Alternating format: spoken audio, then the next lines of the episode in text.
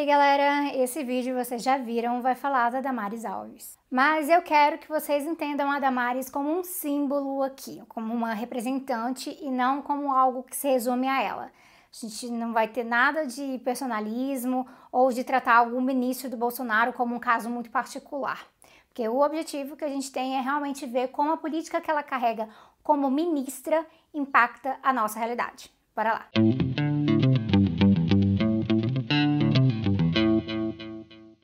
Uma das coisas-chave do, do nosso desafio aqui é que mais pessoas são contra o Bolsonaro do que são contra a política que a Damares levanta ali no Ministério da Mulher, da Família e dos Direitos Humanos. De certa forma, a gente pode dizer que a figura do Bolsonaro é afetada por várias das coisas que o Bolsonaro faz e os filhos dele também. A imagem dele acaba sendo prejudicada, mas o bolsonarismo, ele é maior que o Bolsonaro. Então, quando o assunto é conservadorismo, a gente vê que o ministério que é liderado pela Damares, ele é chave. E o tipo de pânico que ela mobiliza na sociedade, esse pânico facilmente iria sobreviver a uma queda do Bolsonaro, se fosse o caso. Vamos lá. Vamos falar do ministério.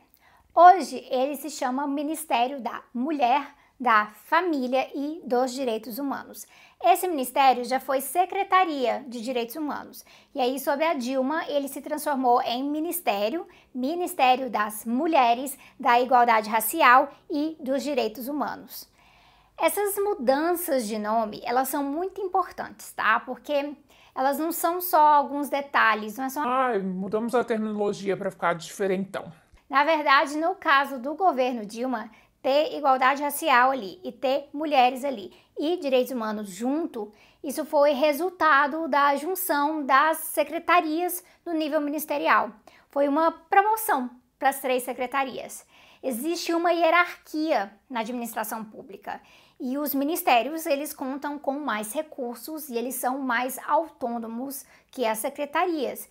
E essas secretarias elas ficam subordinadas a ministérios diversos. Então, quando o Bolsonaro saiu extinguindo ministérios, é, poderia parecer que manter um ministério da mulher da família e dos direitos humanos. Tá, então é uma coisa boa, pelo menos esse ministério ficou. Mas a gente tem que problematizar isso um pouco. A mudança de nome também significou uma mudança de política. Aqui a gente tem um governo que todos nós sabemos que não liga em nada para a igualdade racial, com um presidente que já fez declarações racistas absurdas. A gente falou muito durante a campanha sobre isso, mas enfim. E aqui a gente extrai algumas coisas. Direitos humanos realmente não são preocupação desse governo.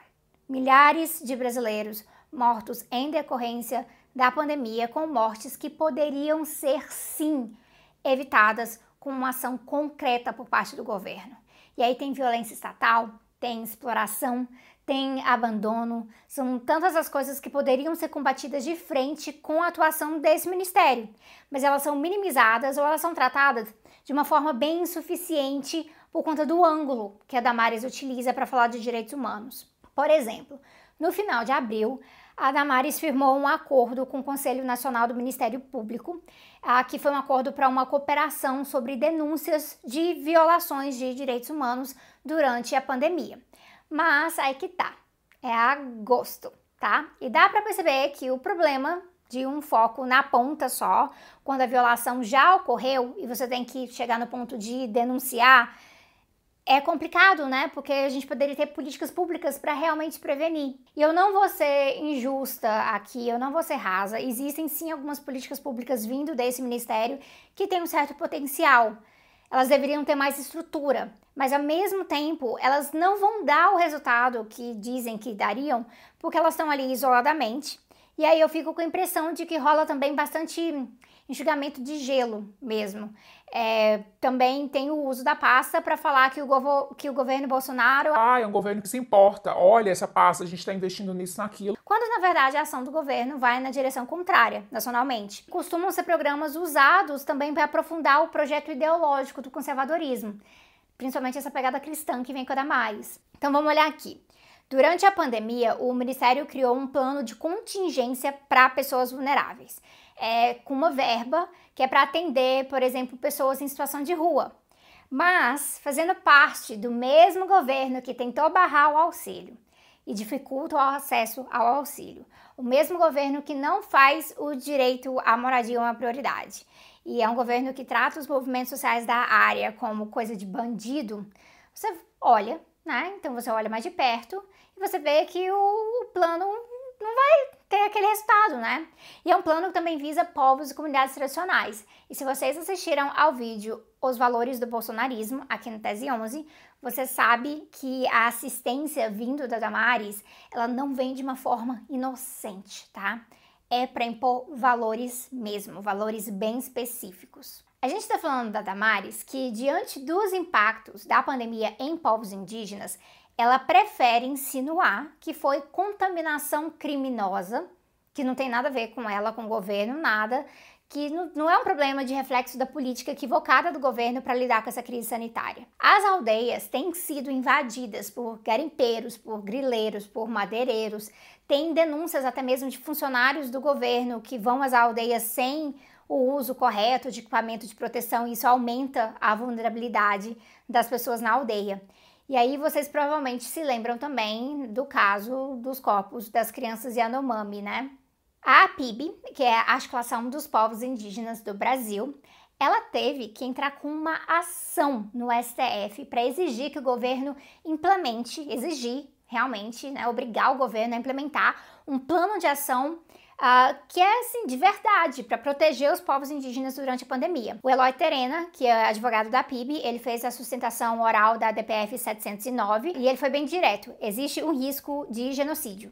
Tem povos isolados que podem acabar completamente exterminados se contaminados pelo vírus. A DPF 442, a DPF 709. O Ministério da Damares, ele tá indo muito mal na agenda de direitos humanos. O jeito que ela tá indo nesse ângulo aí não tá funcionando. E aqui entra a questão da mulher.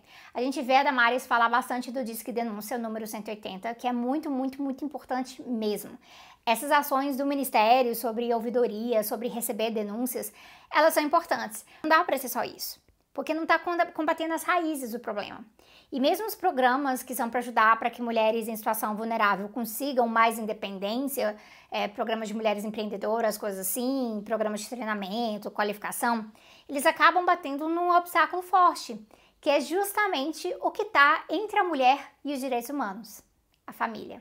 As fake news ao redor do conservadorismo, elas sempre apelam para a questão da família, vocês já repararam nisso? É, dizem que a esquerda quer destruir a família, a, que a ditadura gaysista, sei lá o quê, ah, que isso vai contra a Bíblia e coisas assim. No assunto da pauta LGBTQ, a gente vê isso com muita força mesmo. Eles vão falar que é Adão e Eva e não Adão e Evo. E aí isso me lembra aquela música gospel sobre gênero de Deus que viralizou um tempo atrás, que menina feminina e menino masculino e coisas assim.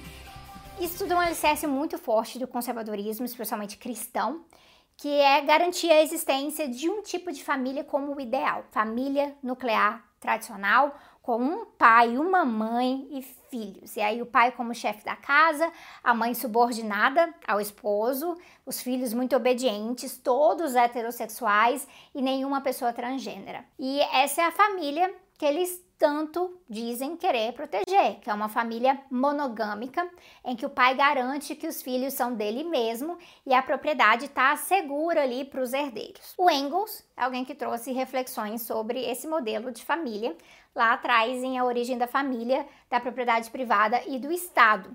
E então é um papo já antigo. Ele até escreveu e eu vou citar um trechinho aqui para vocês, tá bom? Hoje em dia, na grande maioria dos casos, o homem precisa ser aquele que ganha o sustento da família, o provedor, pelo menos nas classes possuidoras, e isso lhe confere uma posição de dominação que não necessita de nenhum privilégio jurídico adicional. Esse livro aqui, ele é uma leitura interessante sobre esse tema, mas a gente não pode parar, tá? Bem aqui, porque o Engels estava escrevendo dentro de um contexto específico dos debates da época e a gente já avançou assim muito nesse debate. Então eu vou recomendar também que vocês uh, leiam os textos uh, adicionais que tem nessa edição, inclusive o pós-fácil da socióloga Marília Moscovici e também um outro texto dela sobre a família que está no blog da Boitempo e eu vou deixar junto com todas as referências, todas as referências dos vídeos sempre vão organizados no link bem aqui embaixo, tá bom? Inclusive quando vocês pedem a indicação de leitura, confiram as referências. Mas a, a coisa bem interessante para a gente olhar sobre isso aqui é que esse tipo de família ele representa o padrão ideal do conservador. Mas esse tipo de família, ele é uma farsa. E é por isso que existe todo um setor da produção musical, e a gente sabe do que eu tô falando aqui, que é dedicado a falar de traição. E o pai, frequentemente, é um pai ausente. Seja porque a criação de filhos é entendida como tarefa exclusiva da mulher, que trabalho da mulher, coisa de mulher, é, por conta desse papel de provedor que o Engels destaca, que fica para o homem, ou porque o, o abandono paterno ele é muito forte na nossa sociedade. A gente lembra do censo escolar de 2011, com 5,5 milhões de crianças sem registro paterno na certidão. E aí, sem contar o pai que está no registro, mas não está presente em várias outras formas, que muitas vezes também é chamado de abandono afetivo também. E aí também sem contar os adultos que não entraram no censo escolar por razões óbvias. Né? De acordo com a Pesquisa Nacional por Amostra de Domicílios, ou PNAD, de 2015, essa família ideal é menos de metade das famílias brasileiras. Então, cerca de 43% somente. E em cerca de 45% das, das residências são as mulheres, são as provedoras principais. Mas mesmo assim, o conservadorismo levanta a bandeira dessa família tradicional como algo a ser protegido dos esquerdistas malvados que odeiam tanto a família, porque só eles, conservadores, principalmente religiosos fundamentalistas, que são, né, aqui se importam com a família. E aqui entram parênteses que sim, existem muitas críticas na esquerda sobre a instituição da família, mas eu não vou entrar nisso aqui hoje. Mas não quer dizer o que eles querem dizer, porque nós queremos sim proteger crianças, por exemplo. E essa questão da criança é muito importante aqui. Quando eles falam que eles estão protegendo a família, eles falam como só eles fossem capazes de realmente se importar com as crianças. Mas tem um grande erro nessa lógica toda. E aí eu queria colocar: será que eles realmente se importam com as crianças? Ou as crianças são símbolos para criar um pânico moral na sociedade? A Gayle Rubin, ela já explicou em cima do trabalho do Jeffrey Weeks que os pânicos morais, eles muito raramente resolvem algum problema real. Esses pânicos, eles são construídos em cima de medos, medos presentes que já são bem comuns, e a função deles é enfatizar uma figura de vitimização que pode servir a outros interesses também. Então existe um interesse ideológico de projeto político no pânico moral. A mídia cumpre um papel importante em espalhar um pânico moral, mas hoje as redes sociais elas tomam conta, né, gente? Elas acrescentam nessa dinâmica toda. A tática de usar crianças para mobilizar um tipo de pânico na sociedade é, a, favor, a favor de uma política específica e contra uma outra política, essa é uma tática bem antiga. E essa tática ela foi muito usada mais recentemente na eleição do Bolsonaro. Todo o papo sobre mamadeira de piroca, que é um negócio que toda, toda vez que eu tenho que falar mamadeira de piroca, eu só penso só consigo pensar que ridículo. Como que alguém, como que alguém acredita nisso? É, mas enfim. Todo esse papo, ele tem o intuito de criar pânico, de alimentar um inimigo a ser combatido, mas o quanto materialmente o conservadorismo realmente se preocupa com crianças, isso é questionável, porque a visão de proteção deles é bem complicada. A gente vê que a Damares fala muito de valores, valores que ela acha que precisam ser os valores da sociedade hoje. E ela entende muito bem ah, que se ela consegue construir isso tudo ao redor dessa figura mítica, figura mítica, mito, né? Sempre tem mito na coisa, da família tradicional, fica mais fácil. Aí o problema da violência doméstica não é bem o patriarcado, mas é porque é um desrespeito à instituição da família, onde mulheres ah, precisam ser cuidadas, onde as crianças precisam ser cuidadas e protegidas também. Dá para ver até como ela fala do próprio passado dela que ela se coloca contra a violência e o abuso, sim, de verdade. Mas toda a lógica é de um cuidado paternalista. ah, seja pela família ou pelo Estado, e que reforça os problemas dessa família ao mesmo tempo. Porque aí, quando é para realmente sobre proteger uma criança, mas batendo de frente com o conservadorismo, como ocorreu recentemente, aí não pode. Aí uma menina de 10 anos tem que ser forçada a gestar e parir. E aí os corpos de crianças indígenas não são devolvidos às suas mães. E por isso, a gente tem que prestar muita atenção na Damares sempre. E não daquele jeito que parte da esquerda faz, que é meio que achando graça das coisas que a Damares fala e depois falando que é cortina de fumaça, que tem coisas mais importantes, como se tivesse uma competição também. Isso é muito bizarro. A Damares, ela parece estar bem mais antenada, mais antenada que certas pessoas, porque ela mesma já disse: o ministério que fala diretamente com a população é o nosso. E nós estamos cuidando de crianças. Todo mundo quer ver crianças bem cuidadas.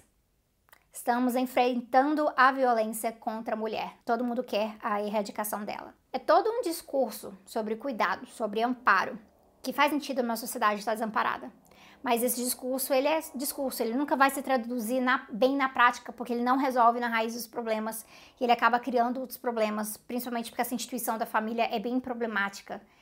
Mas é um discurso que cola e não dá para assistir quietos, né? E é por isso que eu acho curioso o setor da esquerda que rejeita a luta das mulheres, a luta LGBT, a luta negra, chamando de identitarismo e falando que isso atrapalha a, atrapalha a luta de classes. Pois, gente, como a Damares já entendeu muito bem que juntar capitalismo e gênero funciona muito bem num governo como esse. Ela diz cuidar de um lado e aí joga uma ou outra política pública limitada e o Paulo Guedes fala cortar do outro. E aí, com todo esse cuidado, vão se enraizando mais valores conservadores, enquanto um setor da esquerda é contra feministas fazerem um contraponto, porque vai atiçar o conservadorismo da sociedade ou criar rejeição. E aí o negócio fica difícil, porque a Damares tá lá falando que vai cuidar, e alguns setores da esquerda falando na lata que, olha, a sua pauta ela não é importante, ela não é prioridade e de quebra falhando nessa compreensão básica de como as, opre as opressões elas estão interligadas ao capitalismo. E tem vídeo sobre isso aqui no canal. É sempre bom lembrar que quando a Sarah Winter se junta para fazer estrago, as feministas da esquerda estão lá para bater de frente em várias lógicas diferentes. E aí tem que ser assim todo dia, né? Eu vejo vocês em breve.